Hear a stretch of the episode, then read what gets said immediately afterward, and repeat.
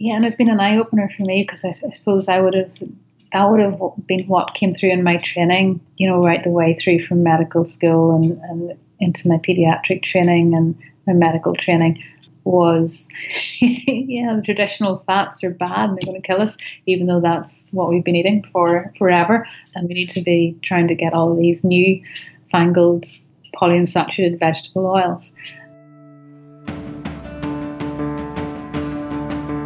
You're listening to the Untaming Podcast. Rewild the child. Here is your host, Emily. Hi, I'm Emily, and you're listening to the Untaming Podcast. Today it is the new worm moon here in the Southern Hemisphere, and this is episode 43. I forgot to say before last week's episode that I chatted with Robin on video chat for a little while before we started the interview. And being in Indonesia with such a tropical climate, her house was so open it seemed more like a, a large veranda. And not just that, but she was pointing to the neighbouring houses, telling me which of her family members lived there. Most of her grown children are living within walking distance. You know what? You know what a wonderful environment for her grandchildren to grow up in. And wasn't it so sweet when her granddaughter uh, Rimba came to chat? I must have talked to her for at least 10 minutes. I just had to crop it in the editing. The entire exchange was just so heartwarming. Uh, today we have a return guest from season one back to talk about nutrition. Uh, my talk with Katrina Walsh was a long one, so I have split it in two. In this first part, we do a deep dive into salt and fat in the second part, to come out on the full worm moon on the 21st of September, we talk about sugar and anti nutrients. So, without further ado, here's Katrina.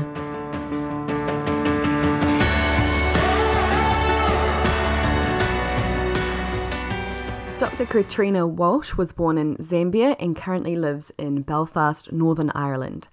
Katrina graduated from Cambridge University, England, and Queen's University, Belfast, qualifying as a doctor in 1999.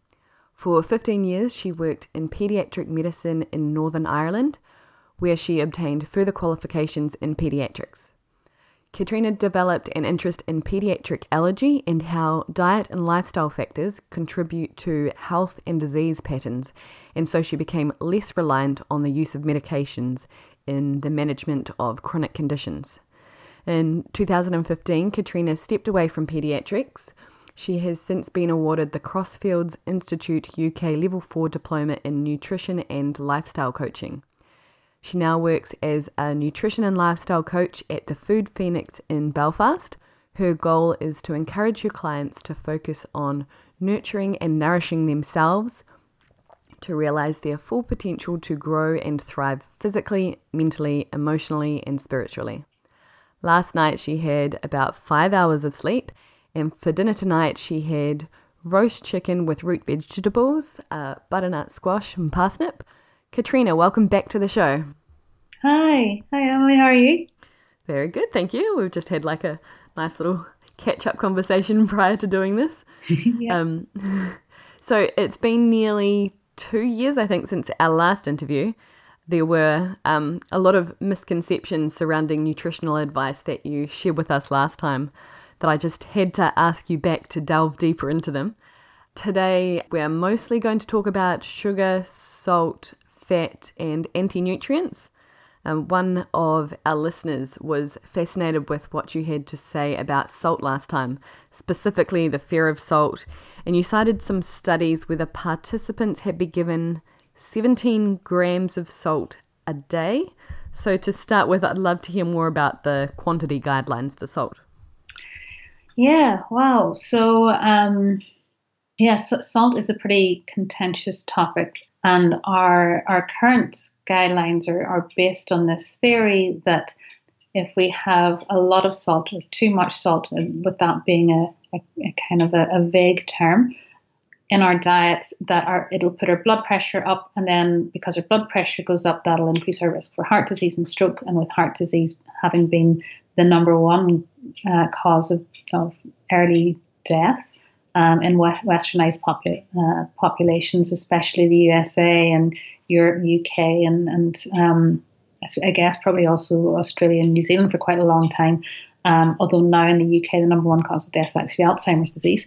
Mm. This was you know like quite a, a big concern, but the the the um, the theory behind it wasn't terribly sound, probably for a few different reasons. Um, and I guess one of the important ones is because in the context of an American diet, I don't really have the figures for, for the UK, which or anywhere else, because we're not terribly good at, at, recording these sorts of things necessarily. But in the context of an American diet, you know, like the top ten causes or the top ten sources of salt in the diet tend to be things like bread and rolls. Um, cheese is up there, but then a lot of the rest of them are very ultra processed carby foods. So it's it's things like potato chips, which are crisps in the UK, and you know things like tortilla chips and things like mixed chicken dishes and mixed beef dishes and you know sort of Tex-Mex type foods and all of those rather um, ultra processed foods um, rather than real food. Mm. Salt is really a proxy in these sorts of societies for ultra processed food. Whereas if you think of the way that we've tended to to use salt and where salt has been well, it's been prized, I guess, everywhere, but where I guess where it's been more most available has been coastal regions. Um, and if you think of the places where people think of mostly as being blue zones, it's places like archipelagos in the Mediterranean, like around Greece and Sicily and Italy, um, all those sorts of areas. Again, Okinawa in Japan, uh, Nicoya in in Central America, uh, Costa Rica you know, places like this, which are all actually fairly close to the equator. I think they're all within about 40 degrees of the, the equator at the very most, and some of them, you know, a good deal closer than that. So quite tropical um, places where which are that are lovely and warm, probably most of the year, but certainly in the summer, where temperatures will be getting well into the 30s. And and you know these these are places where people tend to do do a good bit of fishing, and there's a lot of salt in in uh, in the water is easy to to harvest salt. Um, so if you think of the context of their lives, um, where people would have been, uh, you know, spending months where with no no refrigerators or freezers, where the temperature at least during the day and probably even at night time would be well over 20 degrees into the 30s and they were you know they they weren't necessarily um, getting fresh killing fresh meat every single day and having it just there and then. And the same with with dairy. Um, they weren't necessarily using it all up. So foods um, that were that are popular there tend to be preserved in traditional ways, and that tends to be using salt, much more salt than sugar. Um, so if you think of even in the Mediterranean, a lot of the, the most popular preserved foods are things like cheeses and olives, which are very salty. Mm. Um, you've got your lovely Sicilian lemons, which are also kind of brined and, and lacto fermented in salt. You've got all of those cured meats, um, the cured hams and and um, salamis and and um, you know all those lovely things. The same for you know places like Japan and Okinawa, where a lot of the the preserved food would be, you know, suppose there'd be quite a lot of pickled preserved vegetables and also some soya based ones like things like tamari and natto in Japan and, and other mm. other fermented foods. But without salt, in, in the absence of having fridges and freezers and um, other methods to to keep fresh food good, it, it, would have been it would have been very difficult for, for people to to preserve food, and they would have been you know, like living just day to day, which isn't terribly sustainable. Mm. So yeah, so it's and the other thing is you know like not only is it quite hot for food, and food will tend to spoil unless it's cooked very quickly, and things like fish will go off extremely fast. if you don't eat it immediately, um, you have to salt it. Um, but not only that, but when the temperature's that hot and you are, you know, you're living these little hilly islands and you're walking up and down hills and carrying things up and down hills and you're you're working in, in gardens and farms and stuff like that, you sweat a lot and you have to replace the salt as well. Mm. Um, so these these people living in, in these areas actually do tend to have a have to have a fairly good intake of salt to maintain their their blood sodium levels. So yeah, so I think that like a big part of, of the problem has has been that observational studies looking at the USA have maybe found a bit of a correlation when they've wanted to in certain populations with a higher salt intake, but they've ignored the fact that that salt intake is also, you know, it's a marker for a high refi- refined carbohydrate diet that's full of a lot of grains and and corn based foods and potato based mm. foods, um, and a lot of food that's that's quite processed and ultra processed. Um, and they've ignored a lot of the, again, the the um, the high salt intakes in the rest of the world. You know, and, and I guess you know the people will argue, well, the rate of stroke is very very high in Japan, and that's because of all of the salt. But um, you know, there there are other things as well that um, I think can that, that can be implicated there, like you know a lot of the, the soy and, and the, the uh, smoking and things like that too. Mm. What what what do you think, Emily? Well, um, okay, I'm just starting to wonder, like, what about? I guess we hear of these negative aspects of salt, but what are the benefits? I mean, it's something that we require, right? It's mm. something we need.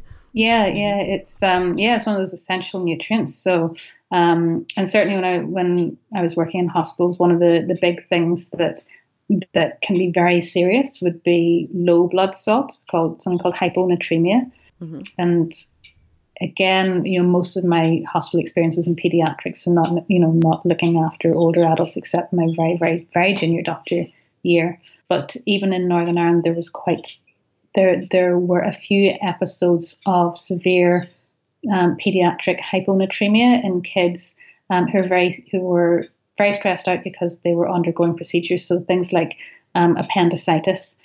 So this is going back a couple of decades now, mm-hmm. maybe even going right back into the 1990s. There were a few life-threatening cases of severe hyponatremia in kids, and a few of the kids actually passed away because of the, their low blood blood salt levels, um, which was, was pretty pretty tragic. Wow. Yeah, so at, at that time we were sort of trying to follow guidelines for what what people thought was your daily sodium requirements for a child.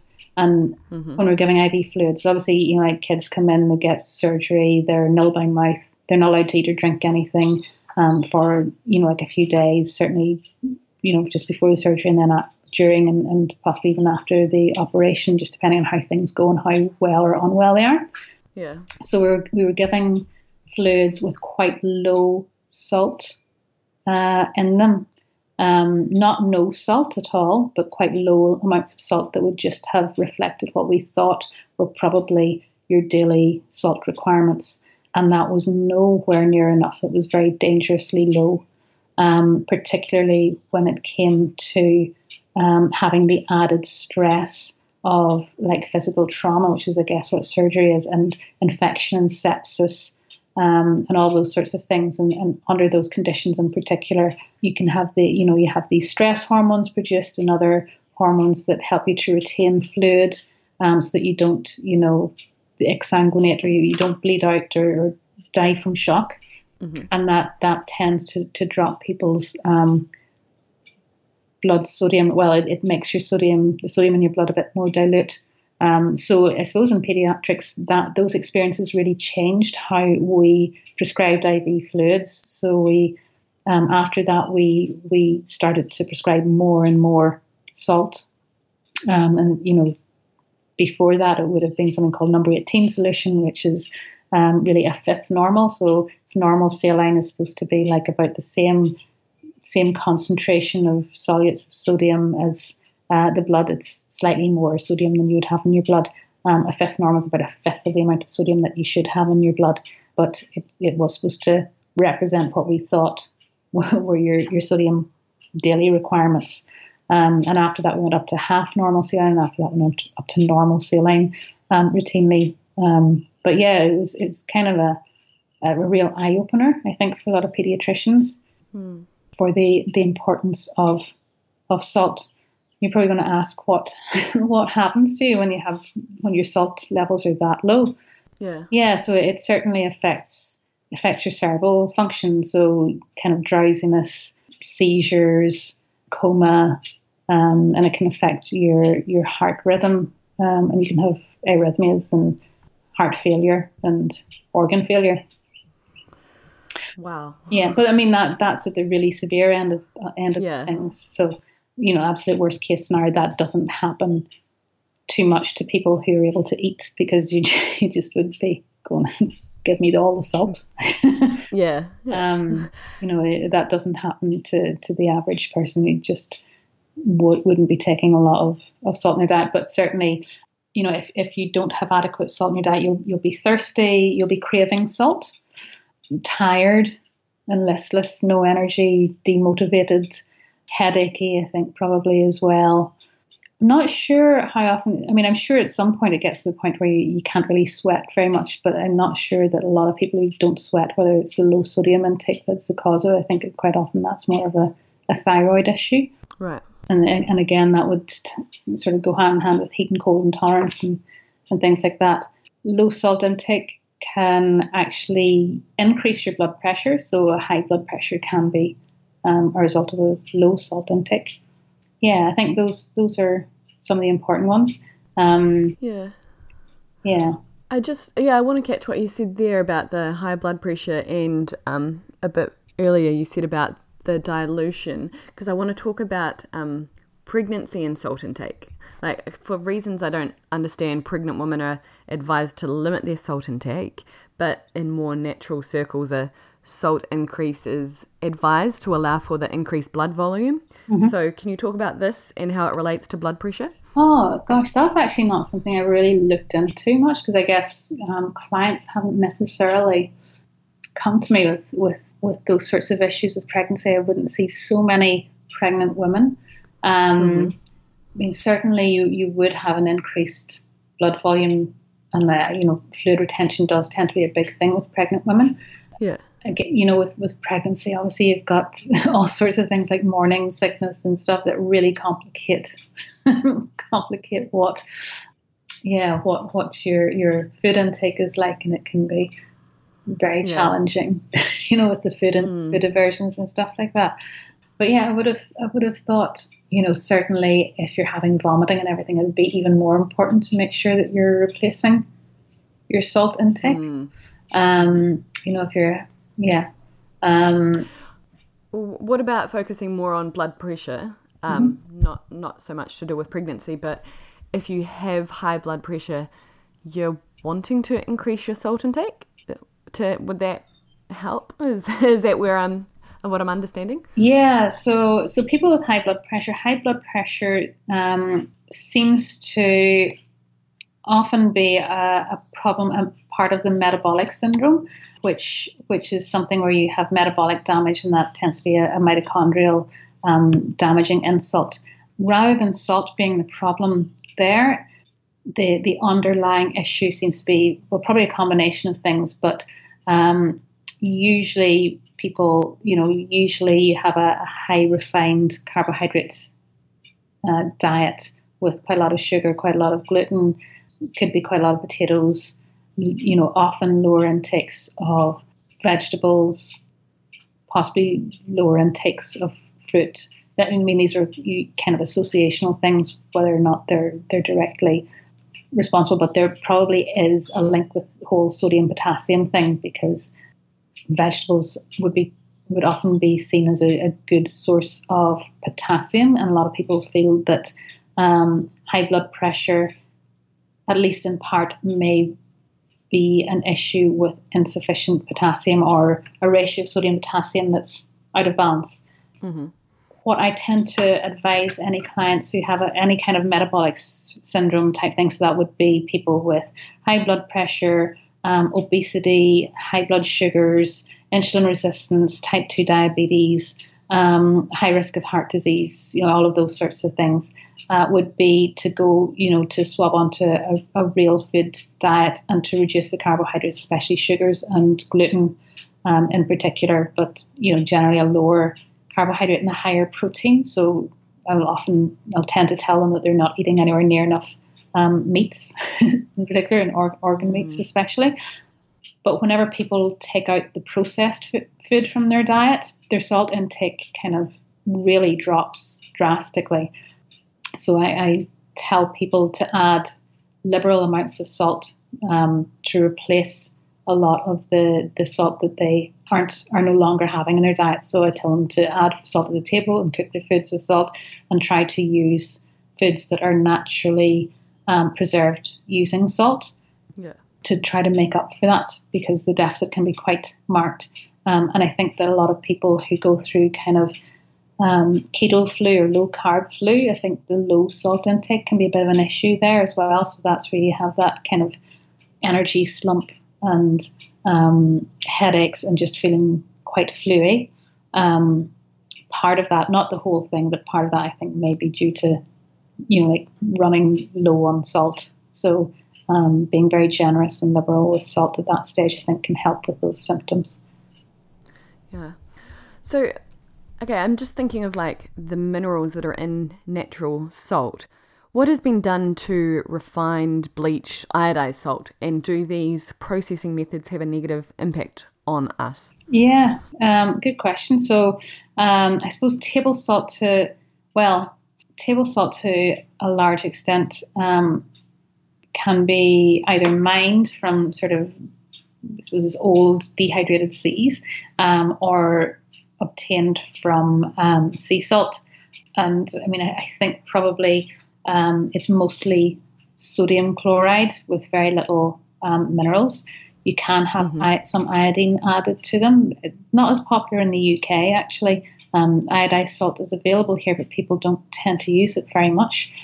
Some of the, I guess, some of the, the concerns that are coming out about the sea salts, though, are related to kind of microplastics appearing in them because we've been we haven't been terribly good at at curating our use of of plastics and um, fabrics like polyester and and um, Yeah. yeah, man-made fabrics getting washed, you know, in washing machines and then getting washed down the drain and ending up into the sea and ending up um, getting, you know, turned into smaller and smaller and smaller and smaller particles um, and getting into the food chain um, and coming back at us. And there, are, you know, I would have some concerns about that.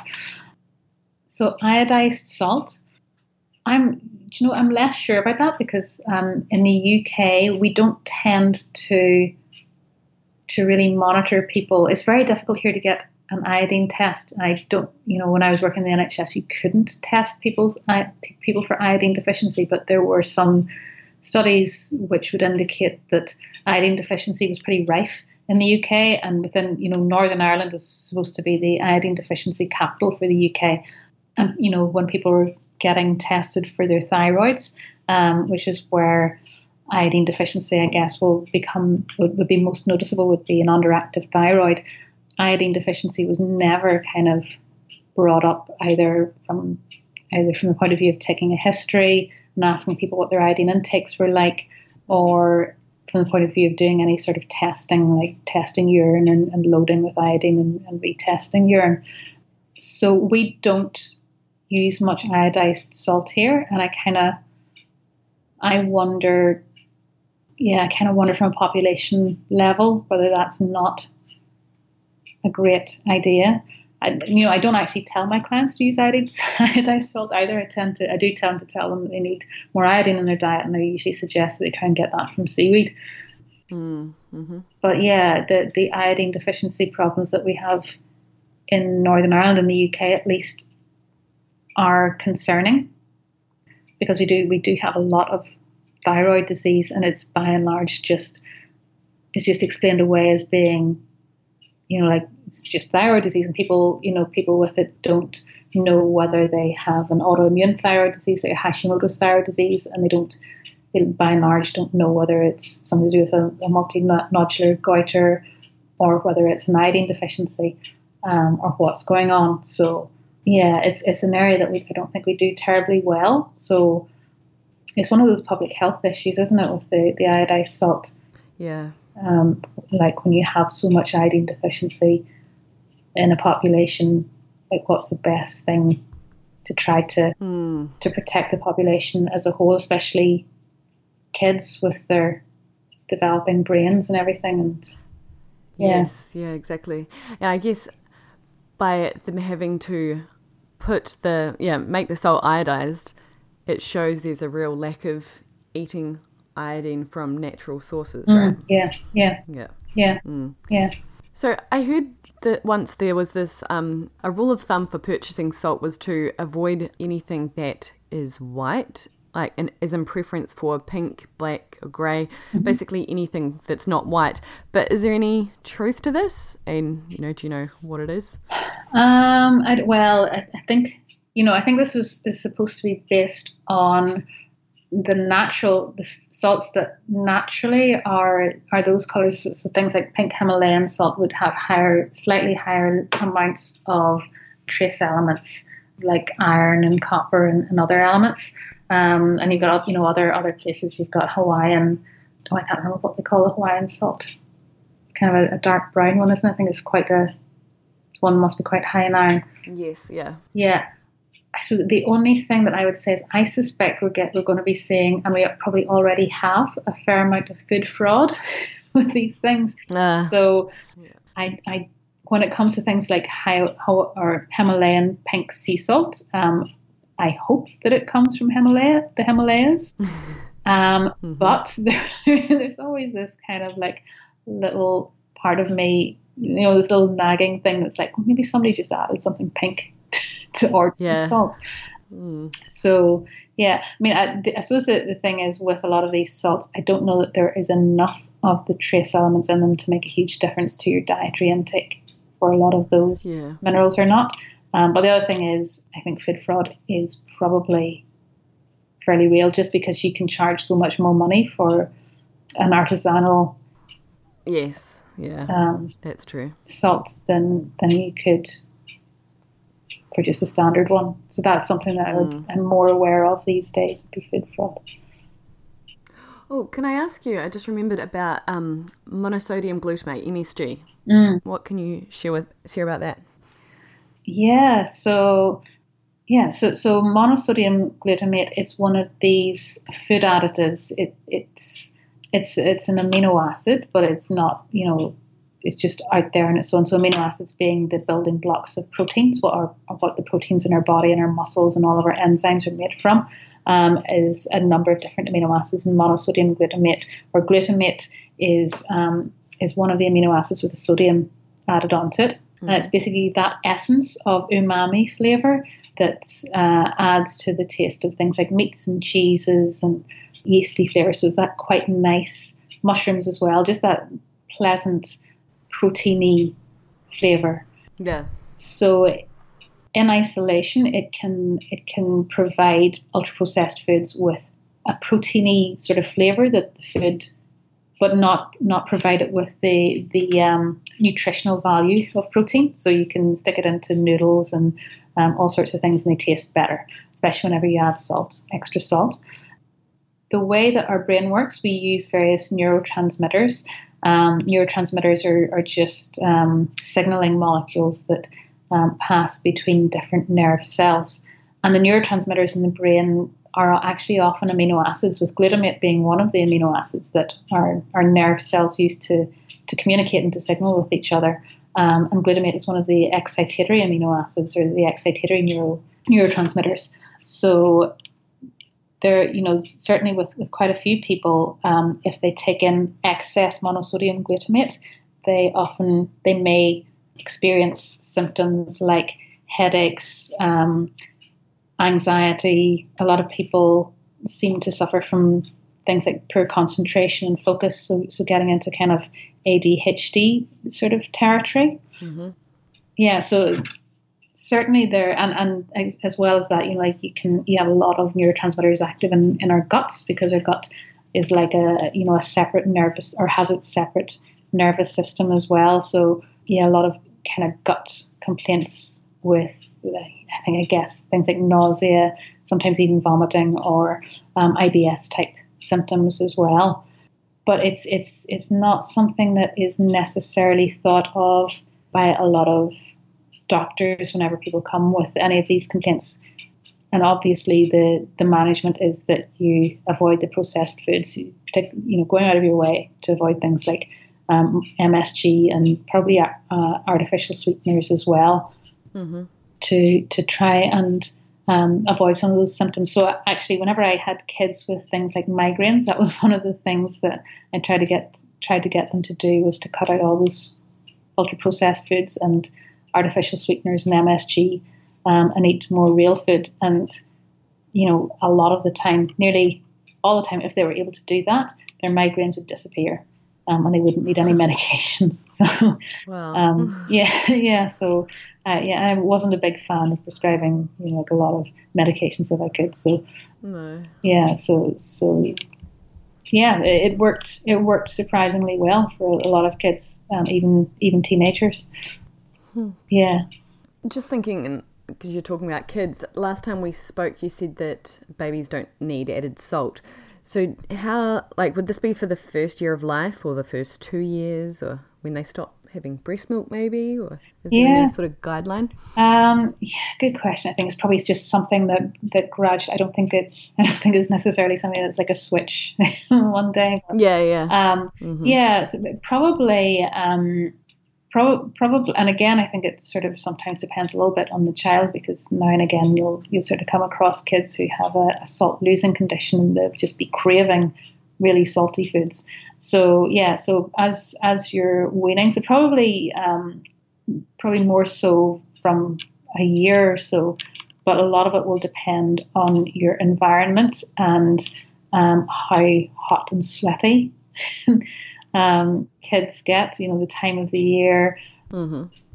how active they are, certainly if they have any kind of loose stools or anything else like that. So, you know, the, the salt out can be salt through the skin and sweat, salt in the urine, salt in the stools, um, salt if you're vomiting.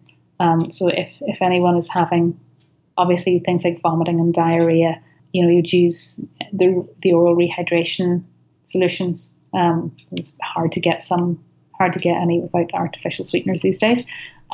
Mm. And uh, yeah, trying to make sure that there's enough salt and, and potassium there. Um, but yeah, probably. I mean, and as as kids get a little bit more finger feedy and start to reach for things, um, you you'll probably start to notice that they'll they'll be more interested in certain foods.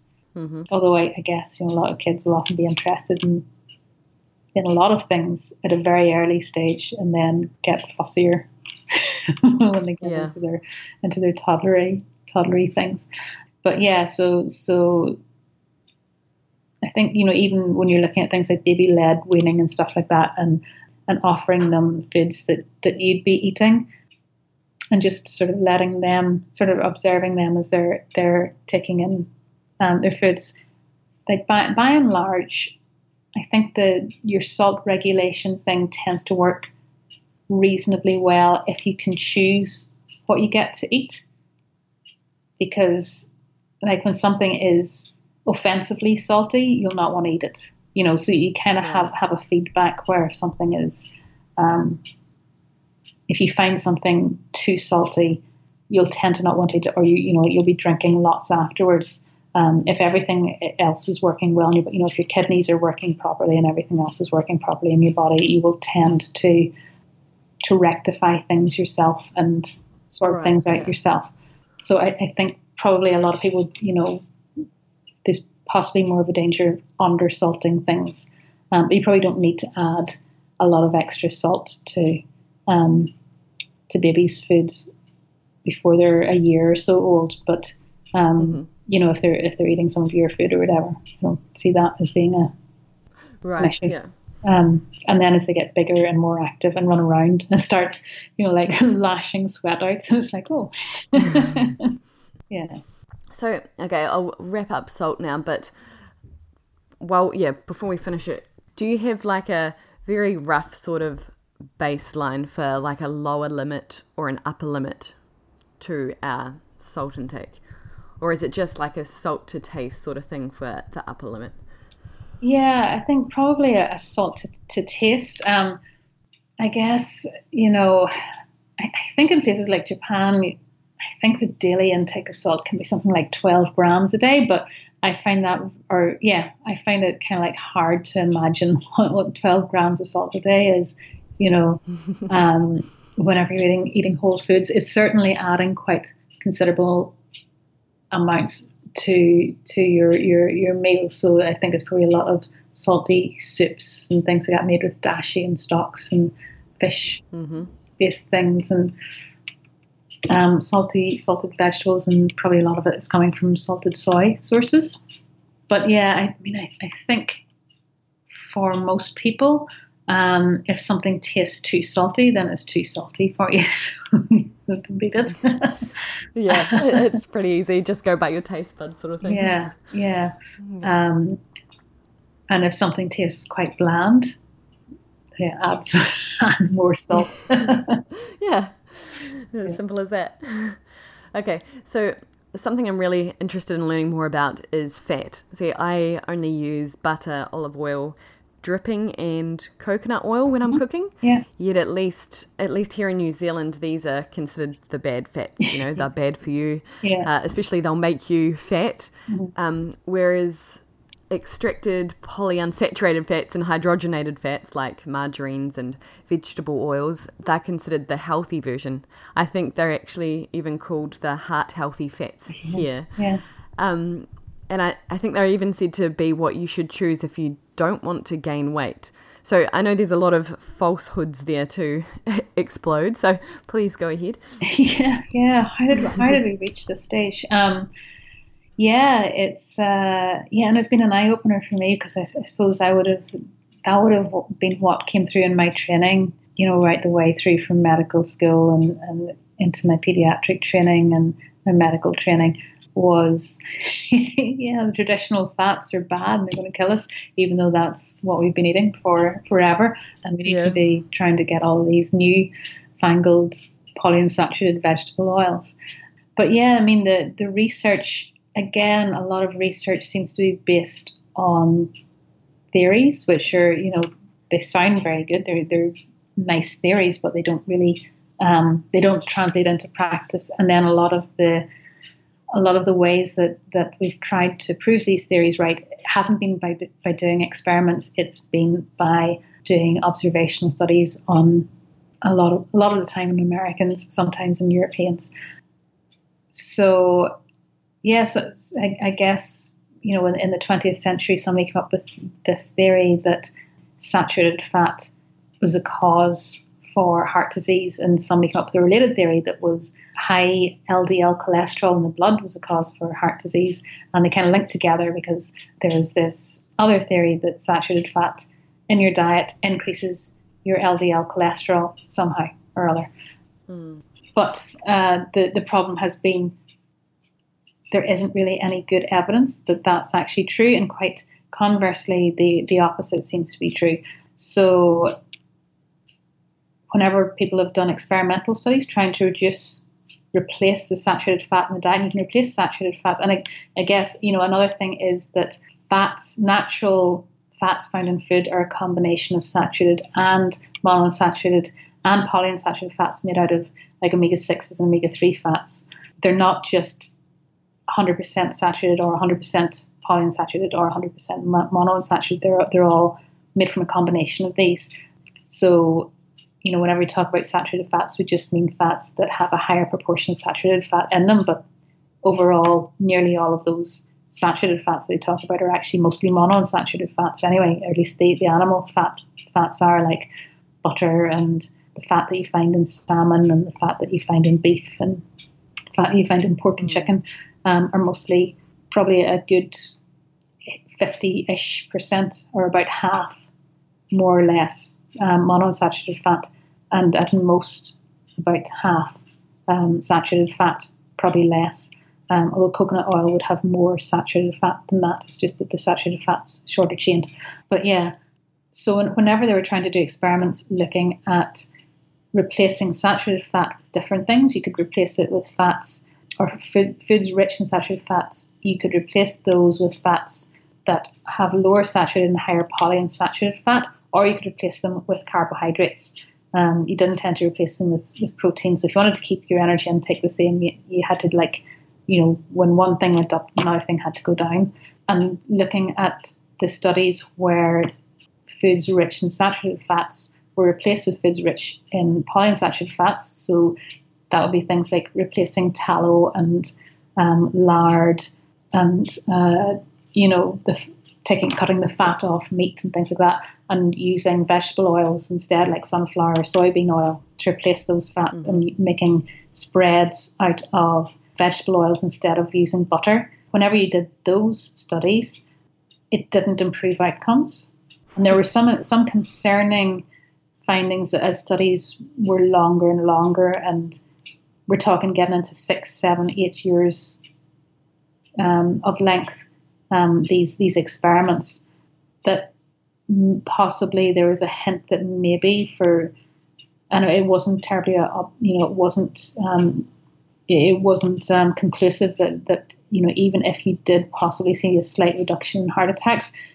the cancer rates were going up more um, and starting to starting to mm. become yeah worryingly high mm. and then there were other studies so that was kind of replacing you know the the natural saturated foods rich in saturated fats like butter and tallow and lard and drippings and stuff like that with the hmm. vegetable oils. So that's the sunflower oil and soybean oil in particular. And then the the studies where they replaced fats with more carbohydrates, so so using more grains uh, instead, they also didn't improve outcomes. And there's been more and more and more evidence over the past couple of decades sort of indicating that heart disease is actually, you know, a, a, a mitochondrial a metabolic problem with um, metabolic damage um, as the underlying thing, and that's that's not due to how much saturated fat or um, natural animal fats are in your diet. Um, that's more to do with how how diseased your mitochondria are, um, and that's a combination mm. of you know how much toxins that you're exposed to and malnutrition and you know some lifestyle things um, as well, like lack of sleep. um, yeah. And uh, you know, and you know, a very sedentary lifestyle. But uh, you know, out of all the dietary things, probably um, eating a, a, a, very processed, ultra processed diet um, that doesn't have much real foods. That's based on especially things like sugar, gluten, soy, and artificial sweeteners and artificial this and that. Those sorts of that sort of a diet is is really very strongly linked with problems with with metabolic syndrome and obesity and all those mm. things. Mm. What about what can you tell us about fat and cholesterol and weight gain? Yes, fat and cholesterol and weight gain. Um, so, well, I suppose the way I tend to look at weight gain is just slightly different because I I tend to look at weight gain as being more of a problem again with your metabolism and with your, your mitochondria. Mm-hmm. So anything that you can do to improve your metabolism um, should hopefully improve, should reduce sort of obesity and try to get your weight towards a, a, a more normal weight. So if, if you think of you know, whenever you eat and, and you eat kind of calories, and those calories um, or those foods um, are what you your cells burn to to produce energy or convert into different forms of energy that your cells can use to, to perform functions, all those basic functions. If your cell is healthy um, and everything is running very smoothly and efficiently, um, it can take in plenty of fuel get lots of stuff done, um, and it's very happy. So it'll just soak up, you know, whatever fuel is in your blood. So if you think of all of the all of the, the nutrients floating around in your in your blood, you've got like you know sugar in there. You've that's glucose. You've got um, amino acids. You've got and then you've got various fats, and the fats come in you know in different. They're packaged up in different molecules um, to help with their delivery because they don't mix very well with water. Um, when you have healthy healthy cells, those nutrients will just kind of like very easily get into the cells, get used up, and the cells will do lots of things, and you'll feel energetic and you'll feel healthy and happy and, and balanced and um, strong. Mm-hmm. As if you have diseased mitochondria, so the mitochondria are the, the parts of your cells that are um, in charge of producing all of the, or practically all of the energy that your cells need to do all these things to perform functions.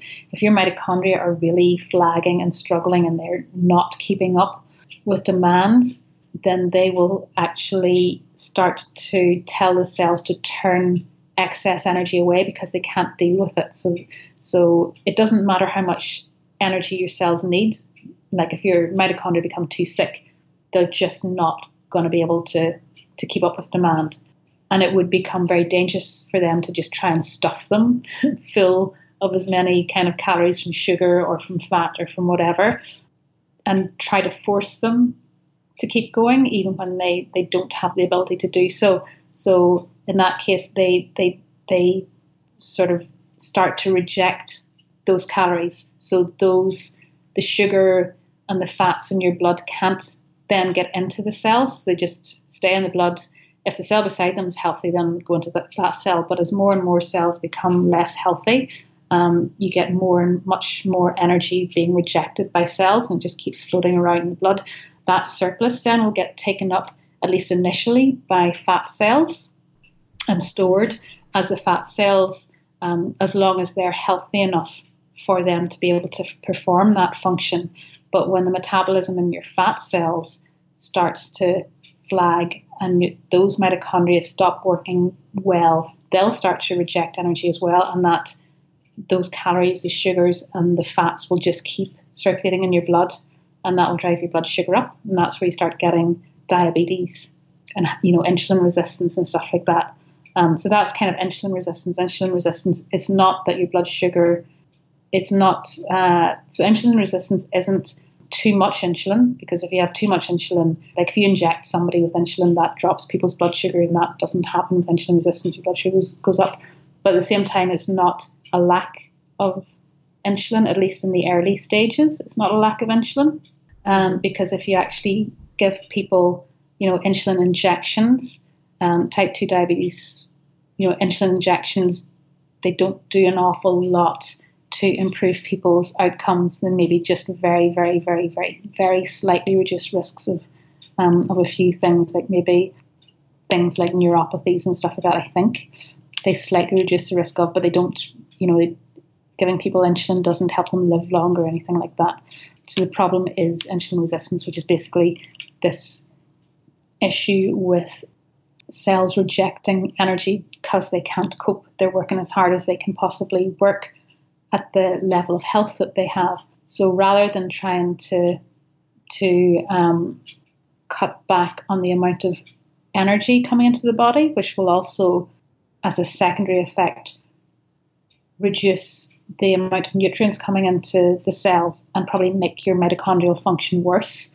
What I try to do, help people to do, is to improve their metabolic health and make their mitochondria work better um, and try to look at the reasons why their mitochondria aren't working as well and sort that out. Mm-hmm. I don't know if that makes sense. yeah. No, no, yeah, it does. I was just thinking more about going back to vegetable oils. Mm-hmm. I remember hearing that vegetable oils don't actually come from vegetables, that it's just the term used to differentiate them from animal fats. Is that right? Uh, yeah, there. Yeah, there are very strange. It is a very strange name. I'm not sure why they call them vegetable oils. Most of them are from seeds, but coconut oil people don't really think of as a vegetable oil, and olive oil people don't really think about as a vegetable oil. And avocado. I think oil. they're more classed as fruit oils, aren't they? Yeah, like but people don't really. Coconut, yeah, and, they, they are all mm. fruits, but people don't talk about fruit oils either. Yeah. And the vegetables like soya, I mean that's a that's a pulse, but people don't talk about pulse oils. True. And uh, yeah, and, and sunflower that's a seed, and people don't talk. Well, sometimes I suppose people do talk about seed oils, but it's usually they usually talk about vegetable oils. I think it's more because people think, oh, vegetables are really healthy, so they just yeah. and I guess officially vegetable just means from a plant. But yeah, it's it's a hmm. strange it's a strange sort of nomenclature thing that um, I think it's just to make people think of them as being healthier. Um, yes, yeah. You know, having a, halo halo effect more than anything. Mm. And now something I'm really curious about, and I'm trying to balance in my own family's diet, is the balance between omega three and omega six. Now, I think I understand. I don't know. I'm not going to go into it. I don't really understand. Um, can you share more about the ratio of omega three and, and six and the implications to our health when we have an imbalance? Yeah, so so I guess so the omega three and six these are the essential fats, with essential just meaning that they are essential in your diet, not that they're essential for life, because all of the fats are essential for life, but mm-hmm. they're essential in your diet because you can't make them from anything else, sort of basically. Um, so with the omega threes and the omega sixes, they're kind of the two two big classes of um, essential fats that you need to get from your diets and there's a you know like for both of those there's there's a, a, range of different sorts of fats categorized as those. The most useful of those you know the most useful omega-3s and the most useful omega-6s are tend to be longer chains. So they have more carbons in them. They they're just extra big. And the, the least useful ones tend to be very the shortest ones. For the omega-6 fats then the most common omega-6 fats are those found from plants like especially nuts and seeds, um, and that includes things like sunflower seeds and and well, any you know nearly all of the nuts really. Um, but the the commonest form is the shortest form, so it's um, let me see, it's lino linoleic acid, isn't it? I always get confused with linoleic and linolenic, so I think it's I think it's linoleic acid um, is mm-hmm. is the, the commonest omega six one in the body it it doesn't have doesn't perform a lot of functions directly. It's more useful in that you can turn it into you can convert start to convert it into longer types of omega six fats that are more useful. And and they they include things like arachidonic acid and uh, gamma linoleic acid. Mm-hmm. So while nuts and seeds are the best sources of those, you'll you'll find the longer chained omega sixes more in some of the animal fats, um, probably more in things like pork and chicken, because they would eat more grains than the likes of red meats, and certainly seafood wouldn't have much omega six fats in it, but eggs and and poultry and pork would have quite decent amounts of the longer chain arachidonic acid from the omega 3s. And then the gamma linoleic acid is one that a lot of ladies might have heard of because it's one that you get in star flower or borage oil um, or um, evening primrose oil. Oh, yeah. And, and yeah, and, and people sort of often think that it helps with their hormonal issues and stuff like that. And then omega 3 fats, they are so this is the ones that we talk about are fish oils and our fish fats. Mm-hmm. Um, and the most useful ones of those are one called DHA and EPA. And they're, along with the, the arachidonic acid, they're very useful for cell membranes, especially brain um, and neuron health. And they're also very useful anti inflammatory fats. And really, well, with, with the omega 3s, again, you can have a, a very short chain omega 3 called alpha linolenic acid. Um, and that's the one that you find in things like flax seeds or chia seeds. Um, and that, that's the one that you find in the plant kingdom. But the alpha linolenic acid, um, it's very hard to convert it into the more useful EPA and DHA fats. It relies on having the right genetics and having the right hormones and having good nutrition and you know, like a few other things as well. So it, it's it's safer not to kind of bet the farm on having alpha linolenic acid ALA uh, in your diet mm-hmm. to supply your omega three needs. Uh, uh, so you're better off trying to get your omega threes in the longer chain, which is the the fishy type one. So that's the small oily fish, in particular what they call the SMASH, the wild SMASH fish, where SMASH stands for wild salmon, mackerel, anchovies, sardines, and herrings. Oh, yeah. And then when it comes to the ratio of omega 3 to 6, um, you'll tend to usually have more omega 6 in your diet than 3, but you don't want to have too much more. So, probably not having more than about four times as much omega 6 as omega 3 in your diet is, is kind of helpful. And it's if you're eating you know, like a real whole food diet and you're avoiding all of those those vegetable oils, including things like canola oil and rapeseed oil, which sound like they're a good good source of omega three fat, but they they have the wrong sort of omega three fat that isn't terribly useful. Mm-hmm. So if you avoid those and you avoid the soybean oils and things like that, and you don't eat nothing but peanut butter and almond butter and almond milk, it, it tends to be, you know, if you're eating real foods and you're including the small wild oily fish, cod liver oil or something like that, um, and you're eating your red your red meats with maybe some eggs, maybe some poultry, maybe some pork if you can, um, all those sorts of things. And if you can get away with them having like a handful of nuts and seeds as well, we'll supply all of those. Hmm. So that would, uh, like you mentioned before about the brain, so it would be very important, especially for like brain development for young growing brains, but also for like memory retention. Would that be right? Uh, I can't remember. Yeah. yeah, yeah. yeah, sorry. Yes, yeah, yeah, certainly. I, again, the yeah, the your brain is, is kind of it's largely um, composed of, of fat. There's a lot of fat um, in your brain and your, your your nervous tissue, so it's very important for for everything working properly. So memory, focus, concentration. I would imagine probably also things like headaches and and all those sorts of things. Certainly, if you've got any kind of traumatic brain injury, like if you've had a head injury, you've been in an accident or anything like that, making sure that you have enough of those essential fats, especially the, the long chain omega 3 fats and the longer chain omega 6 fats as well, mm-hmm. as part of your recovery from that head injury. Those would be really pretty crucial. If you enjoyed this episode, you can join the discussions on our Facebook and Instagram pages. To hear more, subscribe for free on the podcast app on your smartphone. We are available on Apple Podcasts, Google Podcasts, Stitcher, Spotify, and all of your favourite podcast platforms. If you would like to offer feedback or suggest a guest, email us at untaming.podcast at gmail.com.